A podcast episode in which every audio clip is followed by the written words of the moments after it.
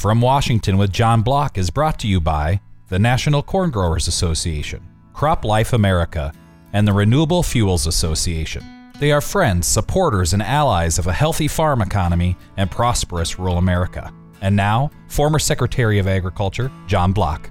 Hard to believe that it is almost November. Our harvest on the farm is not quite wrapped up. I am starting to think about next year and the challenges we will face. We cannot ignore the explosion in the cost of energy. Winter is coming. The pain of rising energy prices is already being felt. Electricity is up near 6%, natural gas for home heating up 21%, and headed higher. Look what has happened in Europe. Natural gas is six times as expensive as last year, and electricity in the UK has jumped 700% from last year. European wind and power cannot deliver the needed electricity because the wind didn't blow and the sun didn't shine enough. And now they are importing oil and gas and coal from wherever they can get it, and that includes Russia.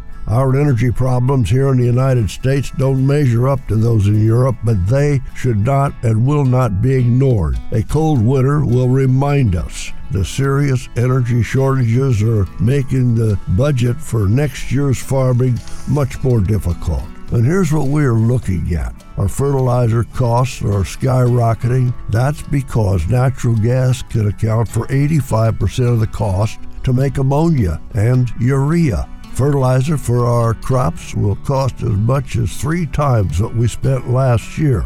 Fertilizer is essential for growing not just corn, but also wheat, oats, barley, and more. Prices keep rising because demand for fuel exceeds supply. Gas up your car at the gas station. That gets your attention. An LP gas to dry our grain diesel fuel for our trucks and tractors and combine. All of that will add to the farm budget expense. Soybeans don't require as much fertilizer as corn, and therefore predictions are that some farms will switch from planting as much corn and to more soybeans. World producers will still need corn to feed the livestock, or meat prices will shoot up. There are still a lot of unanswered questions. But next year looks to be a big challenge to the farmers of the world. I think we can accept a gradual shift from fossil fuels, but we can't move this fast. Excessive anti carbon policies can fuel inflation and cost our economy. Until next week, I am John Block from Washington.